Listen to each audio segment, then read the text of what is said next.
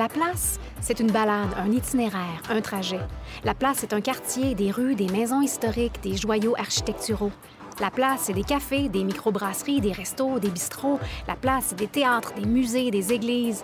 La place, c'est des gens, des résidents et des bâtisseurs d'hier et d'aujourd'hui. La place, c'est un podcast animé par un historien, une artiste et un idéateur. Dans cet épisode bonus, La place, c'est encore le quartier Garneau à Edmonton, mais plus précisément, c'est la maison d'Emily Murphy, située en plein campus universitaire sur la 88e avenue.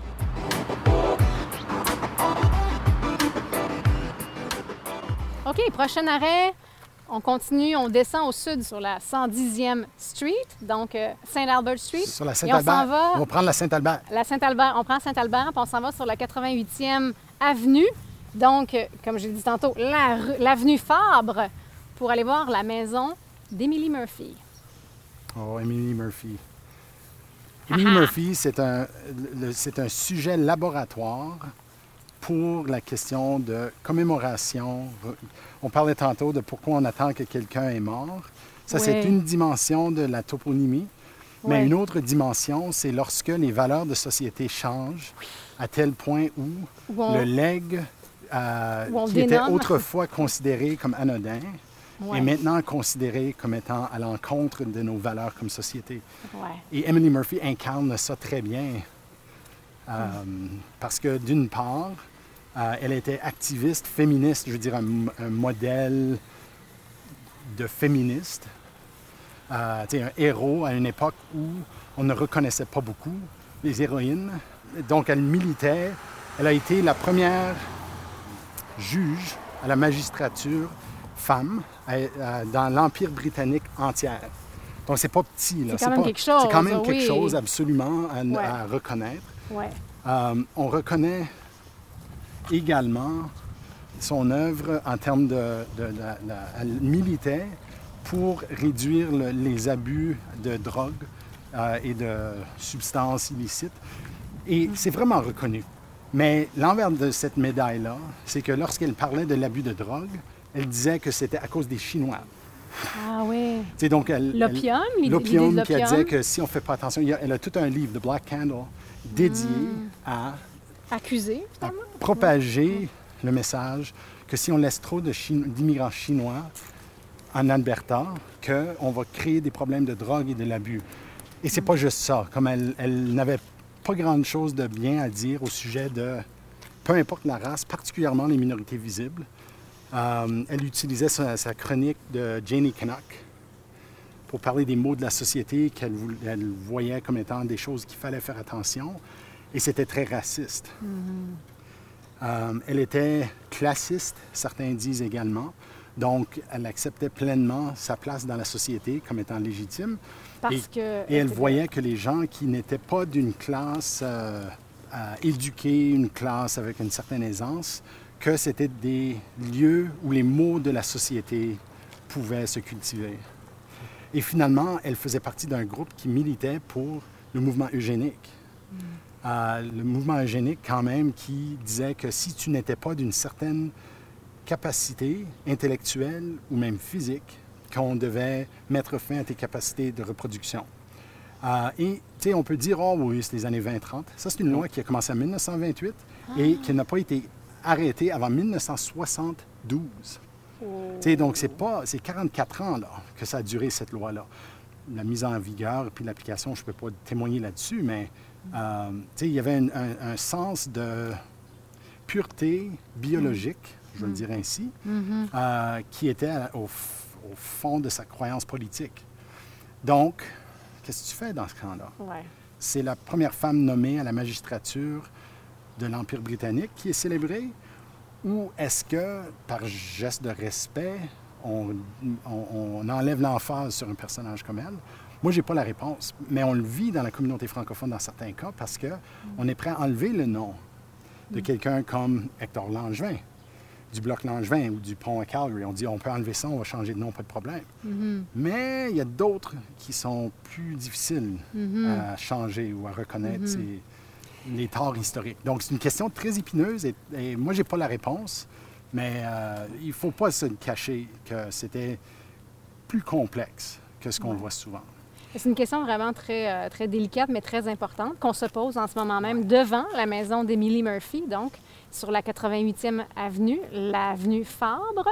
Maison qui, euh, a été euh, complètement rénovée dernièrement. c'est une maison typique des années, des années 10, construite en 1912. Donc, toute de bois, très bien préservée. Et il y a un an, un an et demi, on l'a, comme on dit en bon français, jacké. On l'a complètement remonté parce qu'on a refait toutes les fondations à neuf. Donc, c'est pour ça qu'il y a encore des clôtures autour d'elle en ce moment. Et on voit, il y a même un, ouvrier là, qui est en train de finir les, nouveaux trottoirs de, ciment sur le côté, installer des nouvelles portes. En tout cas, il travaille encore dessus. Et ça reste des, un immeuble maintenant, un, bâtiment euh, administratif ou pour une association. Juste à côté, juste à la gauche de la maison Emily Murphy, euh, il y a justement une belle fraternité. Zetapsi. Euh, donc voilà pour la maison Emily Murphy. C'est tranquille pour une fraternité. C'est très tranquille. Bien, on est en plein été, donc il n'y a peut-être pas grand monde là-dedans. Mais, peut-être c'est l'esprit d'Emily Murphy qui n'endure pas les, gars qui niaisent à côté. Là. Et, la consommation de substances illicites. Effectivement. Effectivement. Mais juste pour le mentionner pour les auditeurs aussi, le petit bout de rue, le petit bout de la 88e, on est entré finalement, euh, c'est comme un peu euh, euh, un quartier gardé. Là. La rue ici, l'avenue, est plus ouverte aux voitures. Donc, c'est vraiment pour les piétons. Et ben, c'est bondé de résidences universitaires. Je mentionnerai Ronald, après ça, je vais te laisser parler, mais quelques maisons d'ici, il y avait la résidence des Adair dont, euh, on a ah. parlé tout à l'heure, mais elle n'est plus là parce qu'on voit le Maple House qui est juste là, résidence universitaire en, briques rouges, qui est quand même. Bien, ça devait être à peu près là ou peut-être une maison plus loin. Donc, ils étaient peut-être à, quatre maisons de, distance et c'est des contemporains, donc ils ont dû se oui, connaître. Oui, Dorothy Adair, d'ailleurs, était une amie euh, d'Emily Murphy, puis ils ont été impliqués dans, dans certaines associations ensemble. Bon, La seule chose que je voudrais ajouter au sujet de um, Emily Murphy, sa place dans l'histoire, mais comme, comme Denis mm-hmm. le dit, ça peut être controversé, tout ça. Mais euh, elle, a quand même, elle fait quand même partie de ce groupe des cinq là, qui s'appelle The Famous Five, qui ont été euh, commémorés de plusieurs façons. D'ailleurs, sur nos 50 dollars maintenant, euh, c'est leur, euh, leur, effigie apparaît. Depuis 2004. Depuis Je ne sais pas si c'est depuis ou en 2004 qu'on avait une run, si on veut, là, de 50 où on l'a mis, puis ensuite on a passé à d'autres. Ou je ne sais pas si c'est en permanence ah. maintenant que toutes les 50 ont leur effigie. Je n'ai pas regardé. Mais... C'est parce qu'on n'a pas souvent des 50 dans nos poches. Non, c'est ça. En, tant qu'artiste, on, se limite à des 20 Il y a des cartes de, avec des cartes de débit.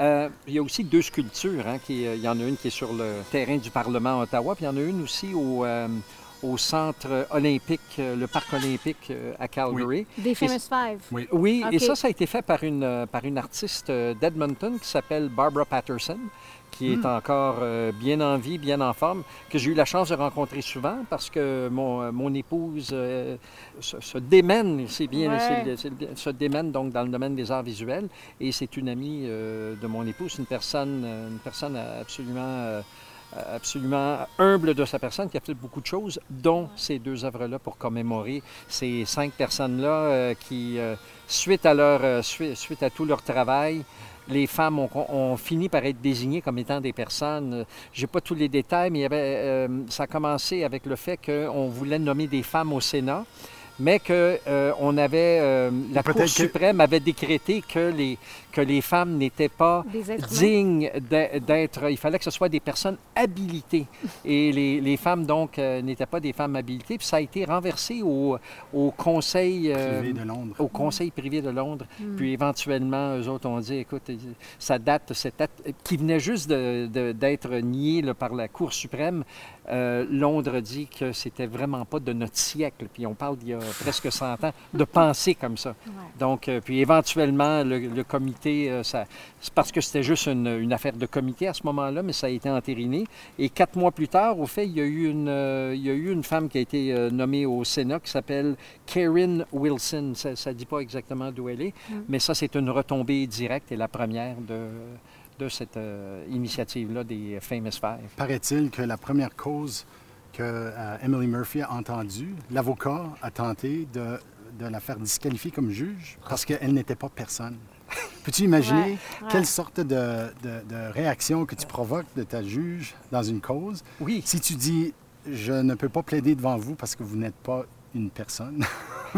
Mais c'est ça. Wow. Est-ce qui est arrivé? Est-ce qu'ils ont été, est-ce qu'ils ont eu le droit d'aller au Sénat avant d'être déclarés des, euh, des- des personnes? Comment, tu sais, il y a eu comme une, une- Ouais, un un, petit petit peu un flou, flottement là, dans ouais. ce temps-là. Il y a eu un moment doux. Ouais. Ouais, mais de toute façon, c'était aberrant que, tu sais, que, que ce Un soit. moment doux, je pense pas. Non, Ça, ça doux. un, un moment une- pas tout à fait très doux. doux, mais. C'est une chose, euh, c'est ce que je trouve drôle dans cette question-là, c'est, c'est- je sais pas, je- moi je pense à ça comme tellement british, là, tu sais, Ouais. dans- que des fois il y a des mots qu'on dit d'où ça sort, pourquoi on nomme ça de même.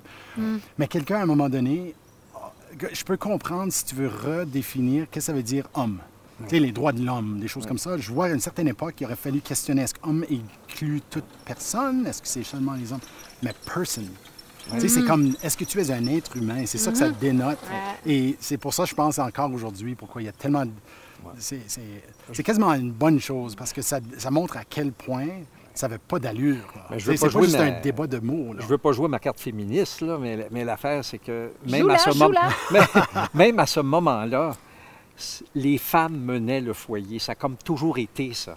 C'est, Je veux dire, aussi loin que moi, je peux me souvenir, là, mettons, sais, des années 50, 60, les- si ça n'avait pas été des femmes, il n'y avait pas d'argent dans la maison, il n'y avait pas de nourriture dans la maison. Et- Donc, je ne sais pas... De... Alors, Comme que- Murphy le c'est- disait, sinon tout le monde, les hommes, ils allaient la, la boire ou la, Ouais. la, la dépenser dans les Ouais. substances illicites. Et, c'est- et c'est contraire... c'est dans le temps, Puis on le mais fait encore des fois. hein. contrairement à aujourd'hui, tu Ouais. dis. Contrairement, Contrairement aujourd'hui, aujourd'hui. on est Oh. plus, on est plus raisonnable aujourd'hui. Ouais. Donc, Emily Murphy qui a vécu ici, dans cette maison qui est juste en face de nous.